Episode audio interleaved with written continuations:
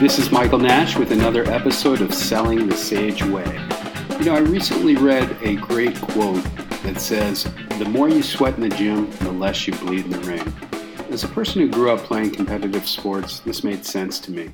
There's really no easy way to be successful. It takes work, plain and simple. I train salespeople for a living. My job is to take a traditional salesperson and transform them into a modern sales professional by up leveling their skills.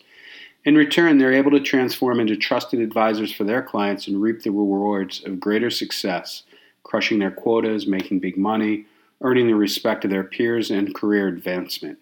In fact, many of my former students have gone on to have significant leadership roles at some iconic companies such as Salesforce, Slack, Lyft, Tanium, Teradata, Google, Wipro, Smart Recruiters, and others.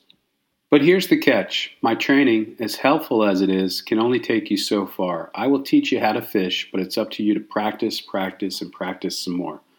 There's a reason that Steph Curry consistently hits 30 foot three pointers greater than anyone in the history of the game. There's a reason Serena Williams is the greatest female tennis player ever. There is also a reason why many of my former students have W 2'd seven figures multiple times and consistently crushed their numbers. They all, when no one else is looking, practice their craft. They teach or they realize that sales is their craft.